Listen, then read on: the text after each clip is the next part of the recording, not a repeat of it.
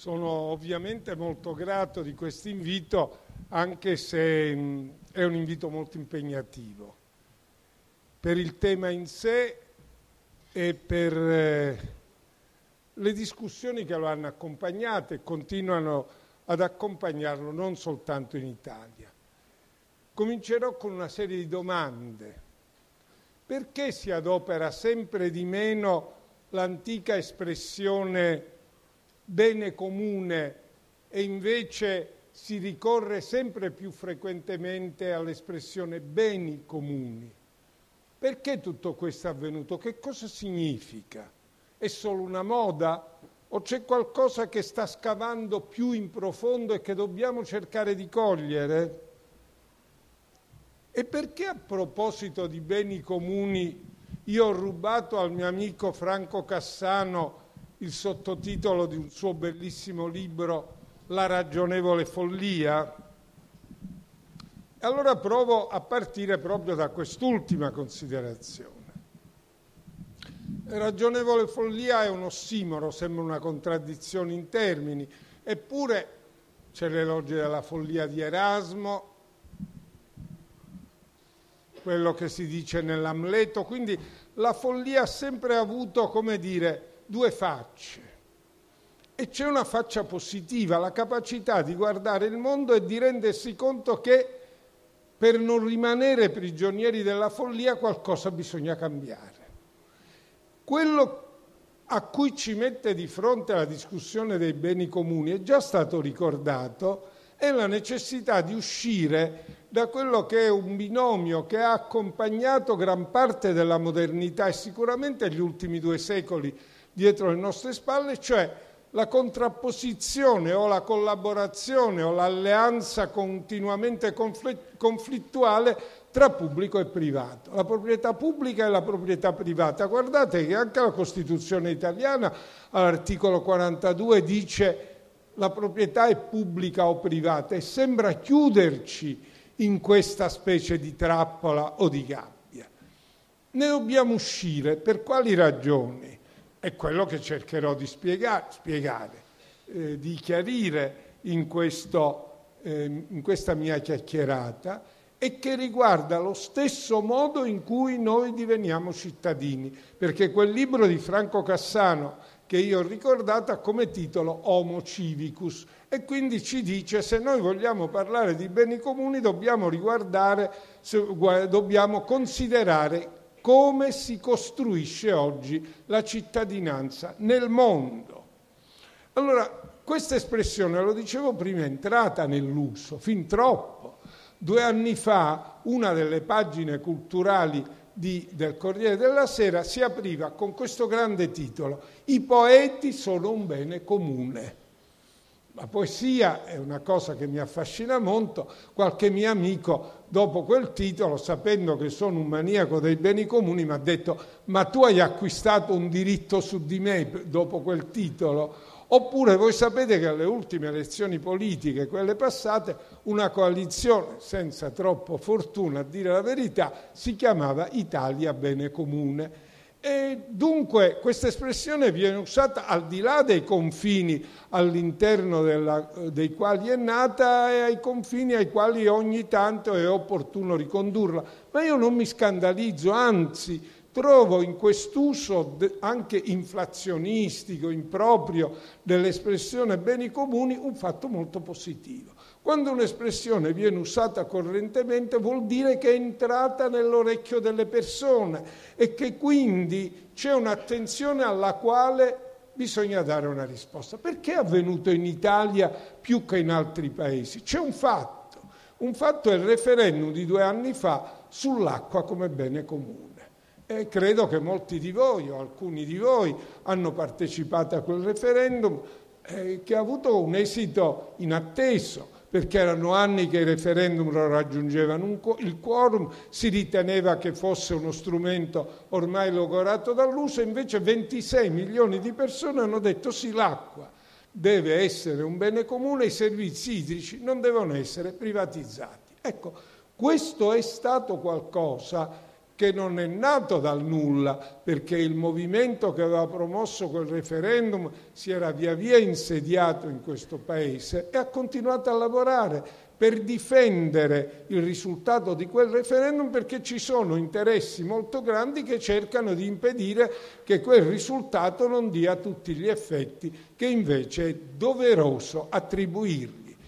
Quindi abbiamo avuto questo riferimento abbiamo avuto questo riferimento che ha colpito, ha colpito, eh, lo dico, fuori d'Italia qualche volta mi meraviglio e dico ma perché fuori d'Italia sono così attenti a queste questioni? E in Italia invece c'è distacco e in qualche caso anche ignoranza, non c'è neanche pazienza di informarsi, mentre poi l'anno scorso tra la fine dell'anno scorso e quest'anno sono stati raccolti in Europa 2 milioni di firme in cinque paesi diversi, 800.000 solo in Germania, per chiedere alla Commissione europea di dire la parola definitiva e affermare che appunto l'acqua è un bene comune. Dunque questa questione dei beni comuni è diventato un tema di grande discussione anche al di fuori d'Italia, che è un paese dove come dire, ha avuto una sorta di avvio più vivace che altrove.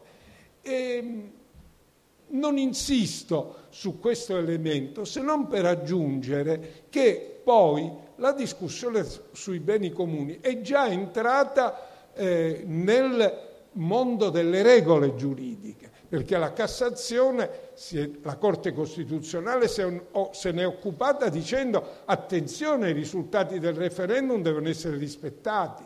La Corte di Cassazione, occupandosi di un particolare bene, cioè le valli di pesca di Venezia, ha detto attenzione, questi sono beni che devono essere considerati nella logica del comune e tanti altri giudici sono andati in questa direzione. In questo momento al Senato è in discussione un disegno di legge che introdurrebbe finalmente nella nostra legislazione l'espressione beni comuni e dietro l'espressione la sostanza. Vi ho voluto dire queste cose, ma magari che sembrano minute, per sottolineare come non stiamo parlando di un'astrazione di, una, eh, dire, di un gioco fatto da alcuni studiosi che hanno voluto o che si sono innamorati di un'espressione, ma di qualcosa che primo, e cercherò di eh, confermarlo con gli esempi che farò più avanti, corrisponde a un dato materiale della vita delle persone. Secondo, che sta cambiando la logica di funzionamento dei sistemi giuridici. E allora vediamo un po' in concreto come si pongono questi problemi. E qual è il rapporto che noi intratteniamo col mondo dei beni? Perché noi continuamente ci serviamo di beni, quelli che sono il bene casa, il bene città, il bene conoscenza e poi i beni primari, quelli che servono a soddisfare i nostri diritti fondamentali. Tutta questa centralità dell'acqua sta e nasce dal fatto che l'acqua è un bene primario, senza l'acqua non si sopravvive, come non si sopravvive senza l'aria. Allora voi vi rendete conto che ci troviamo di fronte a qualcosa che ci riguarda da vicino e la definizione allora che io insieme ad altri abbiamo cercato di dare beni comuni è quella dei beni che sono strettamente necessari perché i diritti fondamentali delle persone siano rispettati e perché i valori costituzionali siano effettivi. Questa è una strada per eh, capire che cosa sono i beni comuni. Allora voi vedete, anzitutto, e vi faccio due esempi per mostrare come il mondo dei beni comuni sia molto variegato. L'acqua. L'acqua è un bene scarso. L'acqua è un bene scarso che poi esige però per la sua gestione la condivisione, parola che sta eh, in questo programma. E ci tornerò tra un momento. L'acqua è un bene scarso, la conoscenza in rete non è un bene scarso. E vi faccio degli, un esempio per capire la differenza tra beni che sono naturalmente scarsi e beni che invece non lo sono.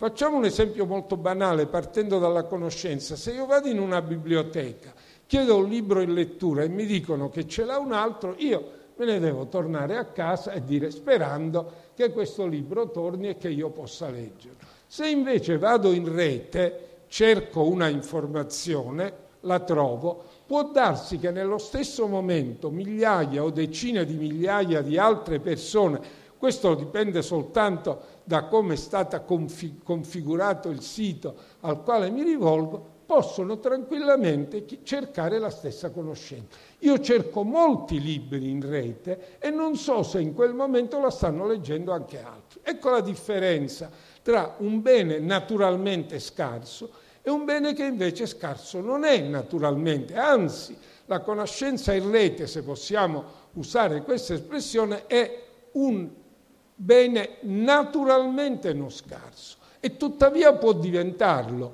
Fino a un certo punto le persone come me che amano molto il calcio sapevano che se volevano vedere la domenica sera o la domenica pomeriggio in televisione eh, la trasmissione di una partita di calcio lo potevano fare sulle reti non a pagamento. Oggi bisogna avere un abbonamento a una rete a pagamento per poter vedere quelle partite. Un bene che era, non era considerato scarso, diventa scarso perché lo fa divenire tale il fatto che io posso accedervi soltanto se lo compro, cioè attraverso l'intermediazione della proprietà, perché quel bene è diventato proprietà di qualcuno. Le società hanno venduto i diritti di trasmissione a una entità che poi li gestisce sul mercato. Ecco allora la differenza tra beni che sono hanno un'attitudine a essere comuni o che,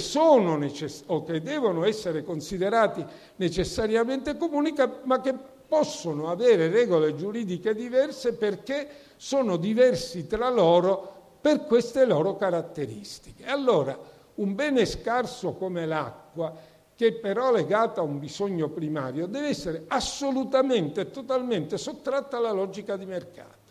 I risultati di quel referendum dice, non dicevano non si deve pagare il servizio idrico, si dice sul servizio idrico non si può fare quel profitto del 7% che veniva fatto regolarmente. Ecco, questo è un passaggio molto semplice. Per quanto riguarda la rete, noi ci dobbiamo rendere conto e ci dobbiamo preoccupare del fatto che una sterminata riserva di conoscenza, quella prodotta in rete, ed è prodotta anche da noi, perché la conoscenza in rete è anche il risultato di tutto ciò che noi facciamo utilizzando la rete, che quel bene non venga chiuso, perché nella storia c'è una vicenda che tutti coloro i quali si occupano di beni comuni conoscono e citano spesso anche a sproposito, una vicenda che si svolge tra 600 e 700 in Inghilterra, quando quelli che erano fondi comuni vengono chiusi. Quali erano i fondi comuni? Quelli dove una comunità andava e poteva liberamente attingere acqua, fare legna e far pascolare gli animali. Questi erano i beni comuni. A un certo punto questi beni comuni vengono chiusi, vengono recintati, come accade, e da proprietà comune diventano proprietà private. Le ragioni sono molteplici, c'è anche una ragione di, eh, di produttività e altre ragioni alle quali farò riferimento più avanti.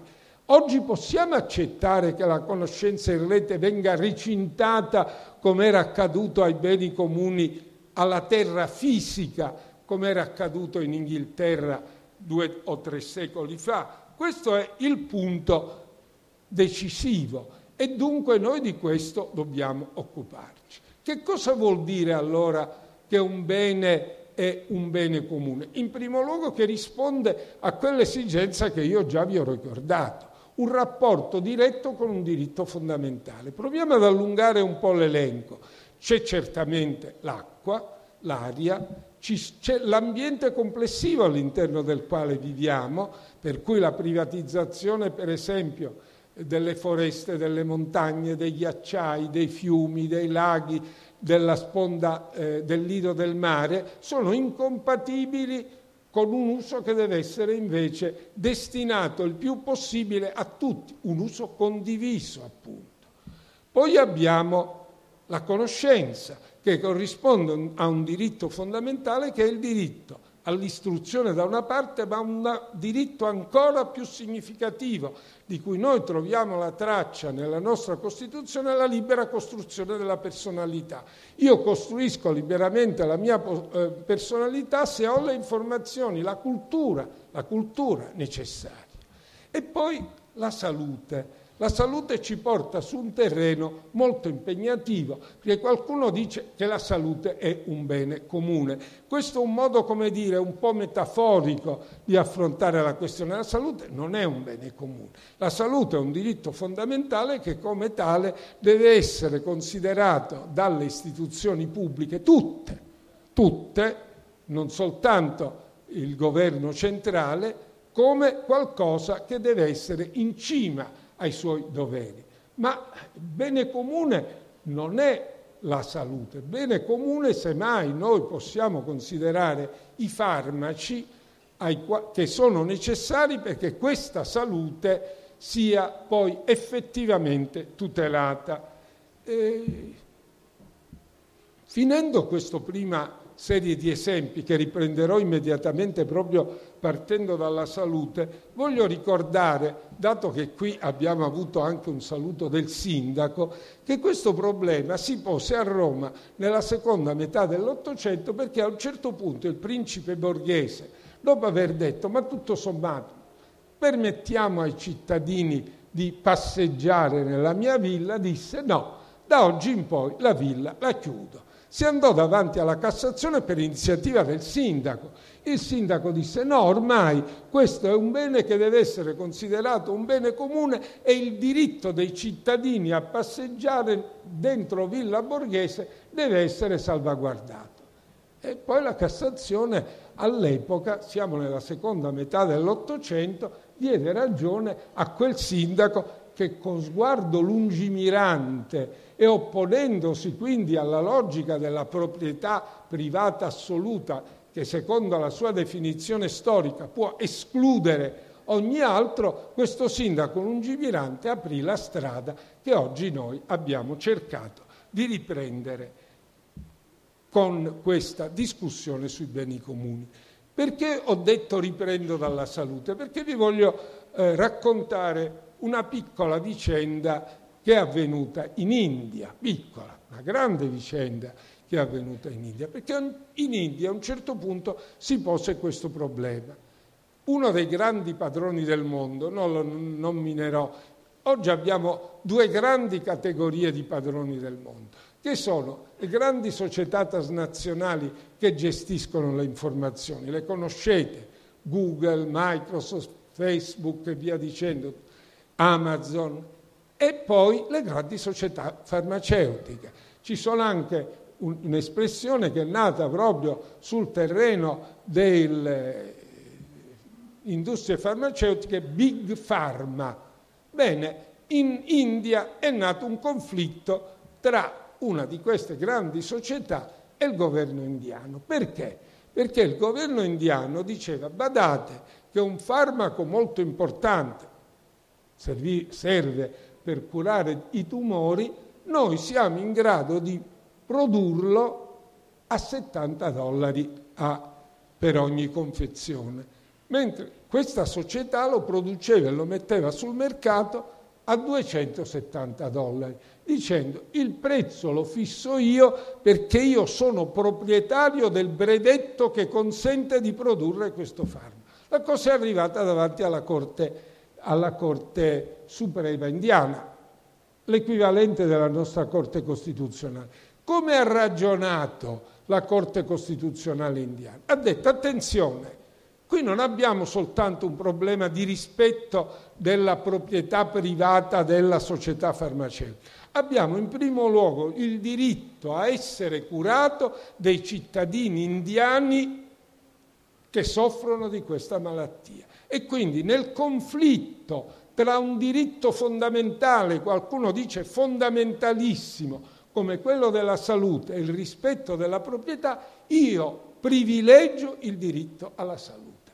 Quella definizione che vi poteva sembrare astratta, che vi ho dato prima, che avevamo adottato dico, non voglio adesso prendermi i meriti perché non c'era particolare merito, registravamo dei dati di realtà, ma quella definizione l'avevamo data prima della sentenza indiana, e cioè che c'è un nesso stretto tra l'affermazione di un diritto fondamentale contenuto in una Costituzione e i beni che devono rendere questo diritto effettivi, ecco, questa definizione è esattamente quella che è stata adoperata dal, eh, dalla, dalla Corte Costituzionale indiana, perché c'era anche un argomento concreto. Il governo indiano diceva se il costo di questo farmaco è di 70 dollari, io posso intervenire a sostegno delle persone meno abbienti perché questo, do, questo farmaco venga messo a loro disposizione. Se costa 270 dollari con le nostre risorse finanziarie non ce la facciamo. E dunque i diritti fondamentali l'hanno avuta vinta, se posso usare questa espressione un po' pesante, l'hanno avuta vinta sul puro interesse economico. Badate che pochi giorni fa, in un'altra materia, la Corte di giustizia europea si è trovata di fronte a questo problema, che è un po' lontano, ma penso che poi le persone più giovani lo colgano molto bene. Un cittadino spagnolo aveva detto io voglio che Google, uno dei veri grandi padroni del mondo, che consente a chiunque digiti il mio nome di sapere che anni fa non ho pagato un debito, elimini questo link, quello che si chiama tecnicamente una deindicizzazione. Google si difendeva in molti modi e diceva sostanzialmente ma io svolgo un'attività economica, che cosa me ne importa del diritto della persona a non essere legato vita naturale durante al fatto di non aver pagato un debito e soprattutto al fatto che chiunque magari dopo 10, 20, 30, 40 anni continui a scoprire che io quel debito non l'ho pagato. La Corte di giustizia ha detto tra l'interesse economico di Google a fare dei vostri dati quello che gli pare e l'interesse della persona a vedere tutelato il diritto fondamentale, noi usiamo ormai l'espressione privacy, prevale quest'ultimo.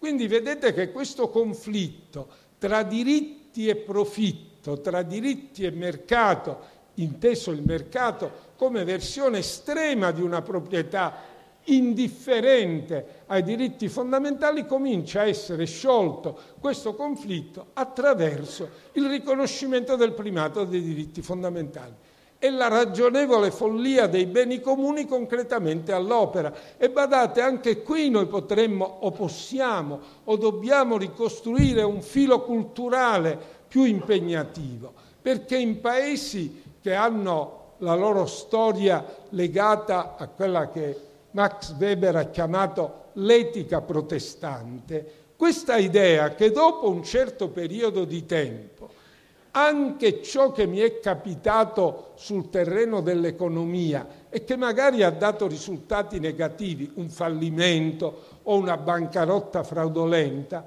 poi debba sparire perché se nel periodo successivo io mi sono comportato bene, ecco, il titolo di un grande libro di Max Weber è L'etica protestante è lo spirito del capitalismo. Lo spirito del capitalismo non è soltanto quello del puro profitto, ma associato all'etica protestante è una sorta di benedizione divina per chi poi riesce a fare concretamente e bene il proprio mestiere nell'economia. Quindi è chiaro che se io anni prima non avevo pagato il debito, ma poi mi sono comportato benissimo, è giusto che questo scompaia. Quindi c'è un filo culturale complicato da ricostruire.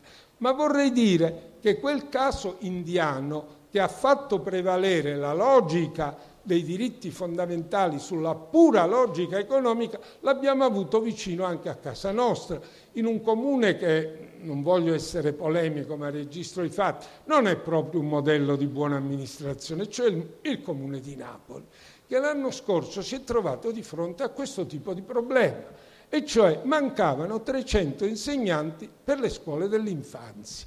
L'assessore comunale si è posto il problema, dobbiamo non garantire a queste bambine e a questi bambini eh, che cosa? L'accesso all'istruzione di base, all'insegnamento di base come primo passo per realizzare quel, la libera costruzione della personalità scritta nella Costituzione a cui già ho fatto riferimento. E ha detto assumiamolo e con un modo, qui il sindaco conosce questi problemi, violiamo un po' il patto di stabilità.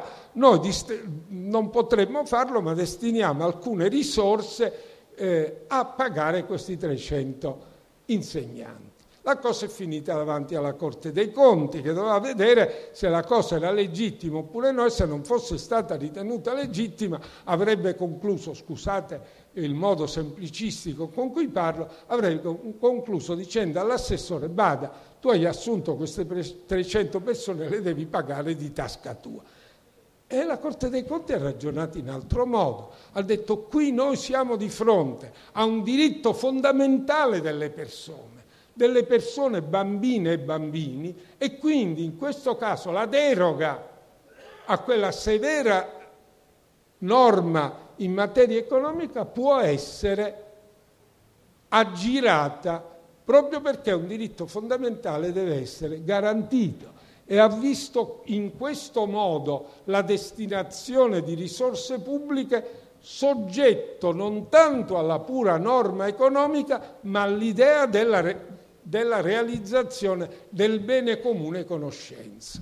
Ecco, vedete come si articola questo panorama dei diritti davanti a noi e c'è stato un bellissimo commento dopo quella sentenza indiana, che non era poi la prima, perché la, già la Corte Suprema del Sudafrica aveva vinto un braccio di ferro con altre società farmaceutiche dicendo nella fascia subsahariana ci sono 30 milioni di persone a rischio della vita per l'AIDS, decine di milioni di bambini che muoiono per malattie debellate nel resto del mondo, il morbillo e la malaria, e quindi noi non rispettiamo i diritti di brevetto.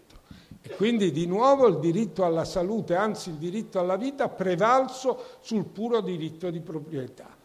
Ma c'è stato un bellissimo commento che ci porta nel cuore del tema di questo nostro incontro, un bellissimo commento alla sentenza indiana. Si è detto, era quella come vi ho ricordato, che si poteva produrre a 70 euro quella che una, far- una società farmaceutica produceva a 270. La Fran- la, L'India rimane la farmacia del mondo, naturalmente il pezzo del mondo che circonda l'India e quindi in quel momento, attraverso l'affermazione del diritto fondamentale collegato al farmaco come bene comune, si introduceva un elemento di solidarietà, al di là del singolo malato e al di là dello stesso singolo Stato. Il tema della, della condivisione produce solidarietà.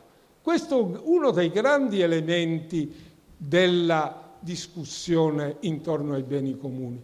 E vorrei dire, non è un, una concessione alla campagna elettorale in corso, ma una citazione dall'ultimo libro di uno studioso di grandissimo prestigio come Jürgen Habermas, molto critico in questo libro col suo paese, la Germania e vede la crisi dell'Europa legata proprio al dissolversi dei legami di solidarietà che erano stati costruiti attraverso i trattati europei e la Carta dei diritti fondamentali dell'Unione Europea. Sapete qual è la conclusione di Habermas? Cito alla lettera, che la solidarietà è l'unico modo per far venir meno l'odio tra i paesi creditori e i paesi debitori, che è la vicenda che stiamo vivendo da alcuni anni. I paesi creditori che ritengono di avere nelle loro mani il, il diritto dei paesi debitori e in questo modo infrangono i legami di solidarietà, di solidarietà, e mettono a rischio la costruzione europea. Ecco il valore della condivisione, il valore, il valore della solidarietà. Non dimentichiamo che la nostra Costituzione ha lungimirante in questo come in tante altre sue parti e comunque lungimirante in tutta la parte dei principi fondamentali, nell'articolo 2 dice riconosce i diritti fondamentali, ma dice pure che tutti devono adempiere agli doveri di solidarietà politica, economica e sociale. Tutti! non i singoli cittadini, le istituzioni, le imprese, sono tutte, tutte, legate dal principio di solidarietà. Quando questo viene meno, viene messo in discussione qualcosa di fondativo. La coesione sociale, la coesione territoriale, viene messo in discussione anche il diritto alla vita libera e dignitosa di cui parla l'articolo 36 della Costituzione, quando dice che la la retribuzione deve servire a garantire al lavoratore e alla sua famiglia la vita libera e dignitosa. Vedete quale intreccio ci propone questo percorso che ci fa accompagnare la discussione sui beni comuni. Arriviamo alla solidarietà. Quando si dice l'India è la farmacia del mondo, non c'è la solidarietà verso un singolo Stato, verso una singola persona, c'è una solidarietà senza confini e senza nome, se così posso dire, perché non ho un nome di una persona alla quale io voglio esprimere solidarietà, è quello che accade. Quando voi sapete in quante occasioni per esempio in occasione di un incidente stradale, i parenti dicono noi accettiamo l'espianto degli organi e li destiniamo a un trapianto a favore di. Non si dice il nome. Saranno poi i, i medici, in base a criteri, le liste d'attesa e via dicendo, a stabilire quale sarà la persona che dovrà beneficiare di quest'atto di solidarietà. Ecco, la solidarietà non è soltanto, anche se importantissima, quella che noi dobbiamo manifestare nei confronti della persona vicina che conosciamo. La solidarietà è davvero a tutto campo. Questo è un passaggio assolutamente essenziale che ci porta, come si dice, oltre lo Stato e oltre il mercato.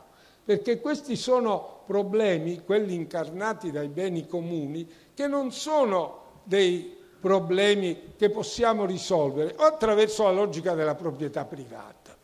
È perché la proprietà privata io del bene tendenzialmente cerco di fare quello che è più conforme al mio interesse, con una serie di regole ovviamente. E il pubblico, il pubblico si può caricare di tutte queste variazioni, oppure, ed ecco un un elemento che si può estrarre dalla Costituzione, che non ci dice soltanto che la proprietà è pubblico-privata, ma ci dice anche in un altro articolo che segue immediatamente questo, che è l'articolo 42, cioè nell'articolo 43 dice che imprese in regime di monopolio e attenzione, servizi pubblici essenziali possono essere dati in gestione a comunità di lavoratori o di utenti. Ecco la Costituzione, con lo sguardo lungimirante di chi l'aveva scritto, è il linguaggio diretto, perché si possono anche scrivere bene le leggi. Oggi è molto raro, ma chi ha scritto la Costituzione aveva anche questa virtù. Ci dice con parole molto dirette quello che oggi noi riscopriamo a più di 60 anni, che ci sono beni, servizi che possono essere gestiti da comunità e di lavoratori e di utenti. Ecco il contributo che i beni comuni danno alla discussione che stiamo facendo, cioè condivisione, solidarietà e partecipazione. Sono le tre parole che si intrecciano ai beni comuni, ponendo però dei problemi. E non è detto che nel momento in cui noi, per esempio, riconosciamo che un corso d'acqua, un fiume, è bene comune e abbiamo una comunità di riferimento. La comunità di riferimento è quella di tutti coloro i quali hanno interesse a uh, usufruire dell'acqua di quel fiume, che possono essere singoli, possono essere gli, agricoltori, possono essere le imprese. Ma dopo che abbiamo fatto questo discorso, noi scopriamo immediatamente che questo non fa venir meno i conflitti. In questo momento c'è un conflitto in Africa che riguarda il Nilo.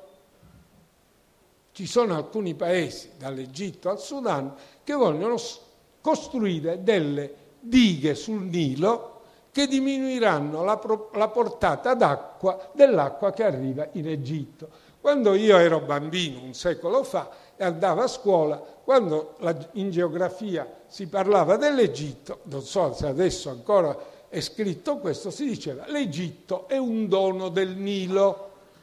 E adesso l'Egitto resiste dicendo no, se voi mi levate l'acqua, mettete in pericolo la mia stessa sopravvivenza.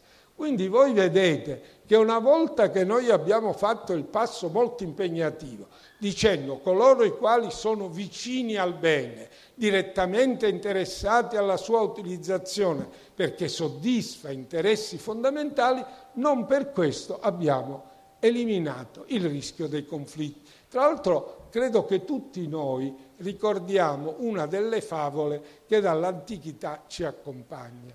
Ricordate la favola di Esopo, Superior stabat lupus, lupo e l'agnello, il lupo che stava a monte del corso d'acqua e accusa contro la logica, ma con finalità aggressive, l'agnello di intorbidare l'acqua, diremmo noi di inquinare quel corso d'acqua. Quindi vedete che questa memoria dei possibili conflitti c'è, perché qualcuno che si trova in una posizione più favorevole cerca poi di distorcere la stessa gestione comune a vantaggio di uno soltanto dei protagonisti.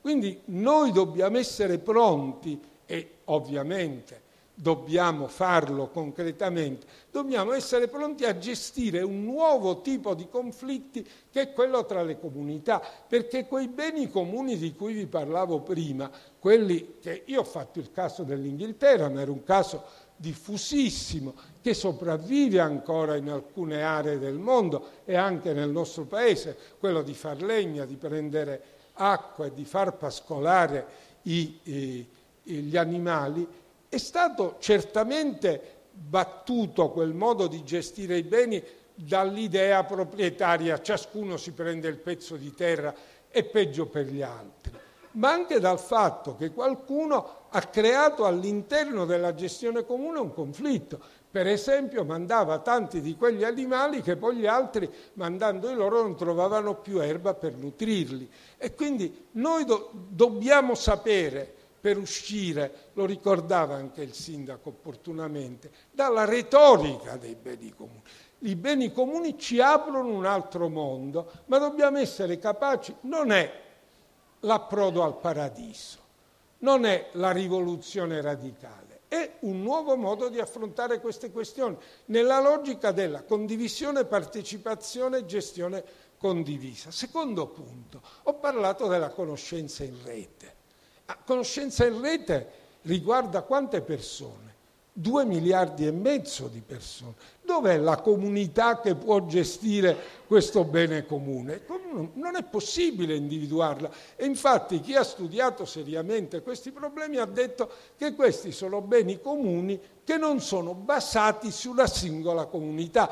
Tendenzialmente, man mano che si allarga l'accesso a Internet, tutti i cittadini del globo diventeranno parte di questa comunità e anche comunità più ristrette, perché questo problema si è posto per Facebook. Facebook, se posso fare una battuta, è la terza nazione del mondo dopo la Cina e l'India, avendo più di un miliardo di abitanti. Ed è un qualcosa che è governato da un signore che voi sapete si chiama Mark Zuckerberg. Ora, come lo risolviamo questo tipo di problema? Non possiamo certo individuare una comunità, non è possibile. E allora noi abbiamo due strade che cominciano a essere individuate con molta precisione. Uno, ciò che è importante perché il diritto alla conoscenza in rete come bene comune possa diventare concreto è che il mio diritto di accesso a Internet sia riconosciuto esso come un diritto fondamentale della persona. E non sto parlando del fatto della connessione materiale, eh? del fatto che io mi possa connettere, ormai costa pochissimo e tendenzialmente costerà sempre di meno, ma al fatto che io, avendo diritto di accesso alla rete, non posso poi alla fine entrare in una stanza vuota dove non trovo nulla o trovo soltanto ciò che io posso pagare, perché se il discrimine è quello dell'avere le risorse per poter pagare quello che dovrebbe essere un bene comune, introduciamo la più profonda delle diseguaglianze dell'era digitale. E cioè noi ritorniamo a quella che si chiamava in altri tempi la cittadinanza censitaria.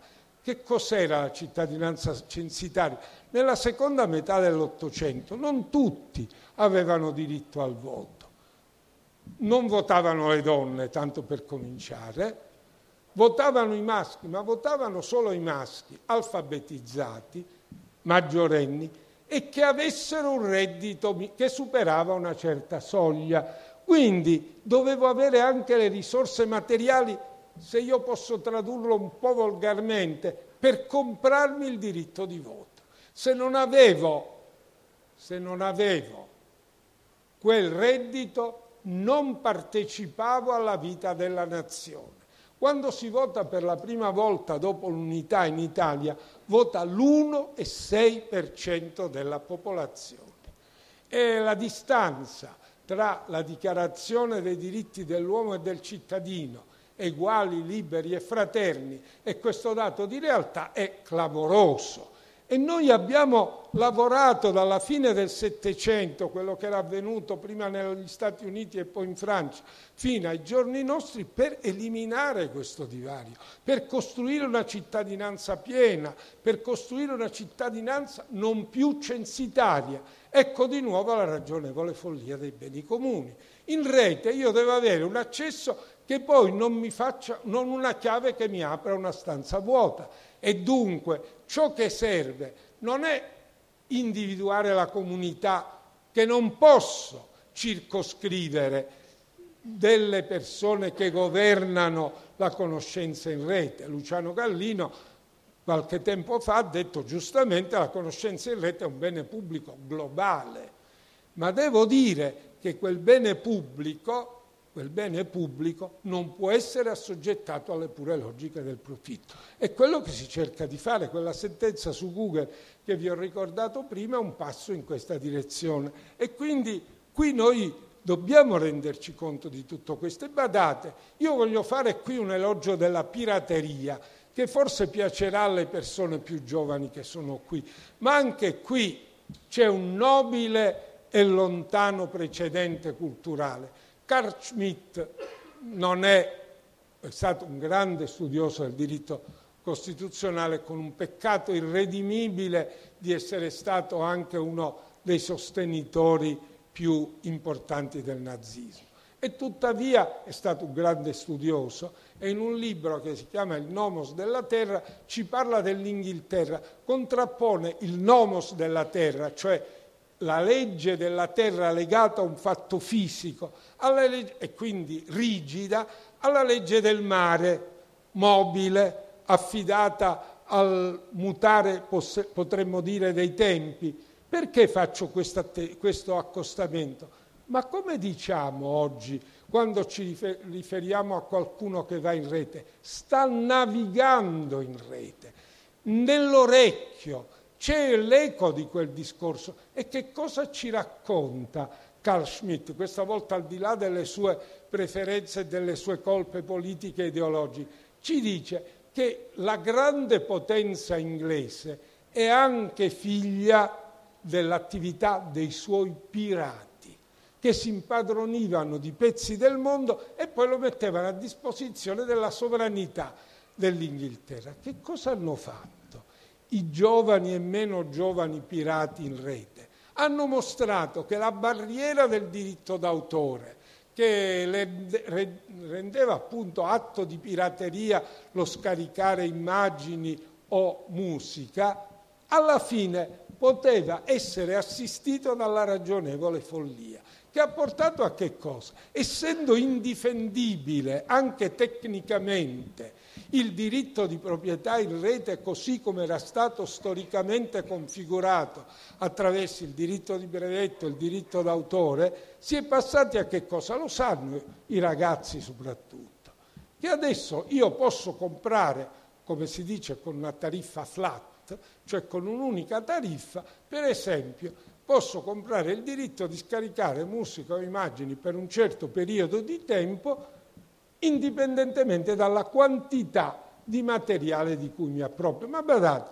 io che ho un'età rispettabile, ho cominciato ad andare in rete quando appena ci si cominciava a connettere a internet, allora io stavo attentissimo perché la connessione a internet corrispondeva al costo delle telefonate, quindi se io rimanevo connesso per dieci minuti pagavo un sacco di soldi ed ero quindi adesso io posso dimenticare il mio computer connesso dal primo all'ultimo giorno del mese, sto connesso indefinitamente 24 ore su 24 per 30 o 31 giorni e pago sempre 12 euro. Questa è la mia tariffa.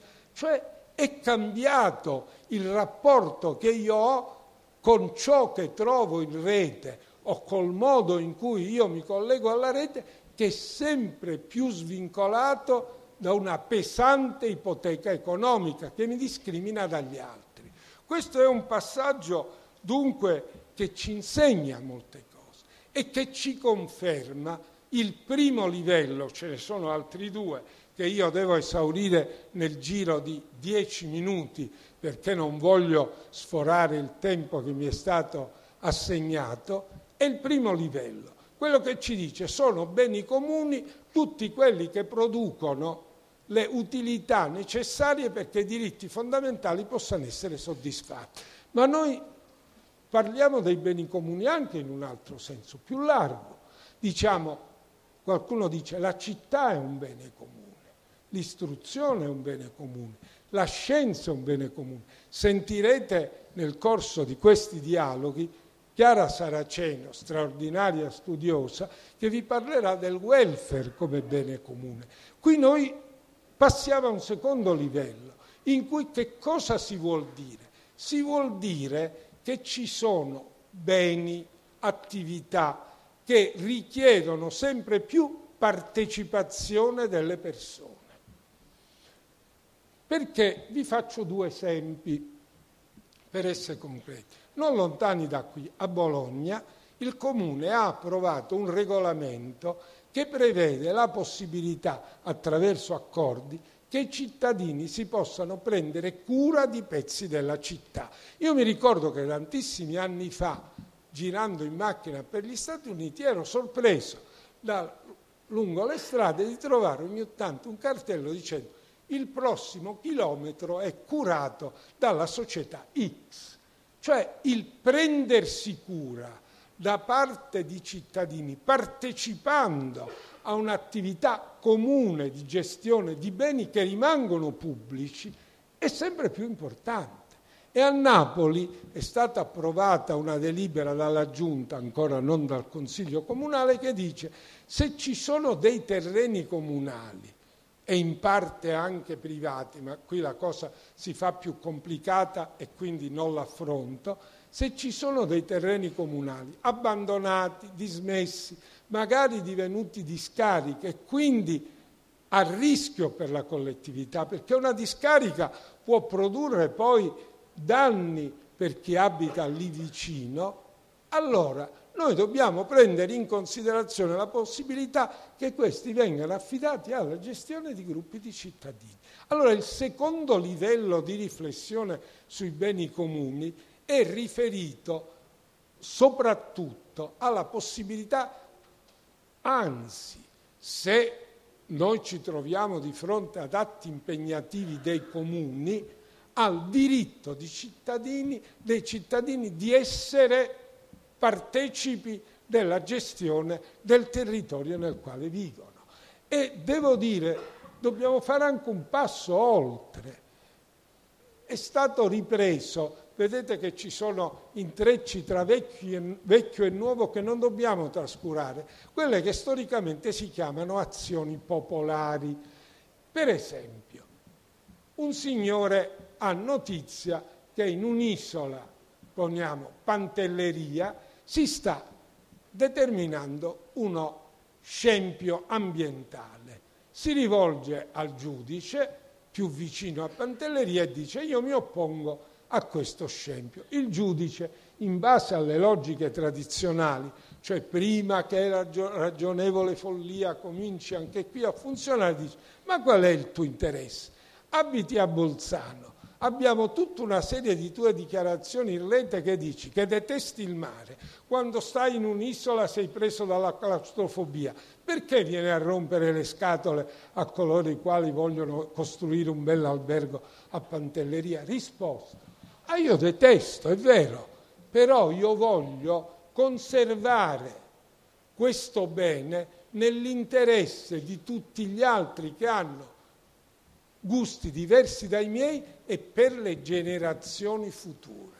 Ecco che entra in campo, quando noi parliamo di beni comuni, un soggetto nuovo, le generazioni future, che non è un'invenzione. Lo troviamo già nella dichiarazione dei diritti del 1789, dove si dice che attraverso la legislazione non si può disconosce il diritto delle generazioni future di poter cambiare la legislazione. E anche nella Carta dei diritti fondamentali dell'Unione Europea del 2000, diventata vincolante del 2009, si dice che quei diritti sono garantiti anche nell'interesse delle generazioni future. E dunque dobbiamo allargare il diritto di partecipare alla cura dei beni a tutti coloro i quali intendono fare la loro parte. Le azioni popolari che, di cui sono titolare non in base a un interesse egoistico, ma per il semplice fatto di essere parte del popolo che a quel bene può avere interesse. Quando noi arriviamo, io vi ho fatto degli esempi, ma voi mi potreste dire sì, hai parlato di Bologna, hai parlato di Napoli, hai parlato soprattutto di chi si trova in una dimensione di prossimità. Eh, le comunità, i beni comuni, la loro gestione sono particolarmente, queste modalità di gestione possibili per i, per i beni, come dire, a cui io sono vicino e per le comunità piccole. Quando la comunità si allarga, il caso estremo è quello di Internet, del web, della rete, con i suoi due miliardi e mezzo di persone in continua crescita, la comunità di gestione non è più lo strumento necessario. Dobbiamo concludere allora che i beni comuni sono condannati da questo elemento? Fermiamoci un momento a riflettere. Per merito di tanti, ma anche ancora una volta di un italiano che è Carlo Petrini, è stata richiamata l'attenzione sul rapporto che c'è tra cibo, cultura di chi lo produce e territorio. Ed è nata una organizzazione davvero planetaria che si chiama la via campesina, cioè la strada degli agricoltori eh, che associa 300.000 soggetti diversi, che sono tutte piccole comunità che si battono per che cosa? Per mantenere le loro tradizioni culturali, per dotare la comunità dove si vive delle risorse necessarie e attenzione anche per opporsi all'espropriazione dei metodi di coltivazione da parte delle grandi società multinazionali che per esempio brevettano le sementi e dicono da oggi in poi quella semente è mia, se tu vuoi continuare a coltivare quel determinato prodotto devi comprare le mie sementi. Allora, noi siamo in un conflitto fortemente si direbbe asimmetrico, perché il potere dei tanti componenti della via campesina deve confrontarsi con il potere planetario di una società che si chiama Monsanto e che gestisce il 90% di quelle che sono appunto le sementi geneticamente modificate o brevettate. Possiamo accettare che la tutela dei beni comuni sia affidata soltanto a questa logica o dobbiamo renderci conto che la via campesina deve essere accompagnata da azioni anch'esse a misura planetaria di soggetti che possono mettere in discussione questo potere immenso. Un altro esempio e poi arrivo alla mia conclusione. Anni fa, l'avrete sentito anche voi, e io devo sì, si seppe che alcune grandi società, le posso nominare Nike e Adidas, facevano cucire scarpe e palloni da calcio da bambine e bambini in India e in Pakistan. Quando si chiedeva a quei governi, ma voi avete firmato delle convenzioni internazionali, voi dovete tutelare i diritti fondamentali di queste bambine e questi bambini, la risposta era, e beh, troppo comodo da parte dei paesi avanzati che vedendo la nostra con- concorrenza basata sui, prezzi, sui costi molto bassi, vogliono impedirci di andare avanti. E a un certo punto si sono svegliate alcune associazioni non governative, soprattutto dell'area nord del mondo, in Europa, Svezia, Norvegia, che hanno detto benissimo, da oggi in poi noi inviteremo tutti i cittadini del mondo a boicottare i prodotti Nike e Adidas, poiché per queste società il buon nome, il brand, il logo è importantissimo. Ecco, lì non c'era una minaccia giuridica, non c'era una possibilità di impugnare davanti ai tribunali, perché gli stati resistevano. Però è bastato questo perché almeno, secondo le dichiarazioni, da quel momento in poi bambini e bambini non fanno questo lavoro. E allora perché ho ricordato questo fatto? Perché di nuovo partecipazione, condivisione, solidarietà. In Svezia non c'erano bambini che cucivano scarpe, e però lì si sono svegliati e sono stati soddisfatti tutti solidali con bambine e bambini di un altro luogo del mondo dove nessuno di noi, di loro avrebbe mai messo piede. E quindi ecco che questo livello partecipativo è fondamentale e individua modalità di tutela dei beni comuni che non debbono necessariamente seguire gli itinerari giuridici che avevamo conosciuto, ma che implica una responsabilità globale di tutti noi. C'è un terzo livello che io lascio, che, a cui non posso non fare riferimento, però dicendo oggi ci sono pratiche sociali, per esempio quelle delle occupazioni, che possono cambiare radicalmente il mondo.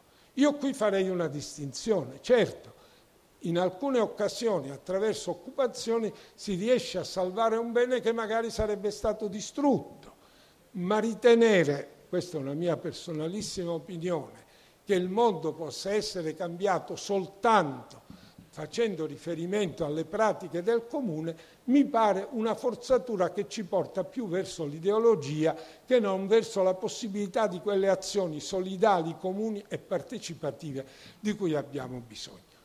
Concludo, no, no, no, fatemi concludere che già sono oltre i termini, sarò bacchettato pesantemente alla fine.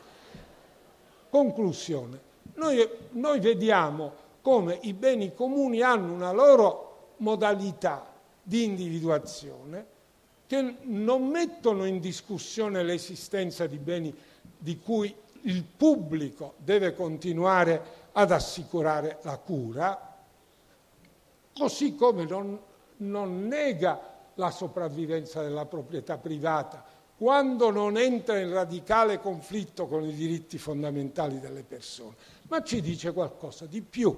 Allora io ho cominciato con alcune domande e chiudo con una domanda molto più impegnativa. I beni comuni fanno bene alla democrazia? Io dico di sì, perché le democrazie che tendono a escludere i cittadini, le democrazie che diventano oligarchie, le democrazie che concentrano il potere in, in poche mani, perdono le loro virtù. E allora tutto quello che dà ai cittadini la possibilità di far sentire la loro voce, di non avere una gestione egoistica del mondo, di non avere un rapporto solitario ed esclusivistico coi beni, che invece li mette in connessione con gli altri, fa bene alla democrazia e di nuovo ci riporta alle radici della buona modernità. Come si intitolava la dichiarazione dei diritti del 1789? Diritti la dichiarazione dei diritti dell'uomo e del cittadino. Due parole diverse, attenzione. L'uomo è un'entità che noi possiamo anche riconoscere, a una su- ricondurre a una sua natura. Il cittadino è una creazione, se volete, artificiale. Il cittadino è qualcosa che viene costruito attraverso i diritti. Il cittadino come uomo io mi posso isolare dal mondo, posso avere le mie preferenze, posso decidere di non uscire eh, fuori di casa, di non avere altri interessi che quelli che mi mettono a confronto con me stesso, ma il cittadino presuppone l'altro. Mi piaccia o non mi piaccia. E anche quando non mi piace e dico battuta non è una battuta elettorale, non vado a votare vuol dire che io in quel momento mi sto mettendo nelle mani dell'altro. La cittadinanza è relazione e tutto ciò che incentiva il dato partecipativo, relazionale, solidaristico della cittadinanza fa bene alla democrazia.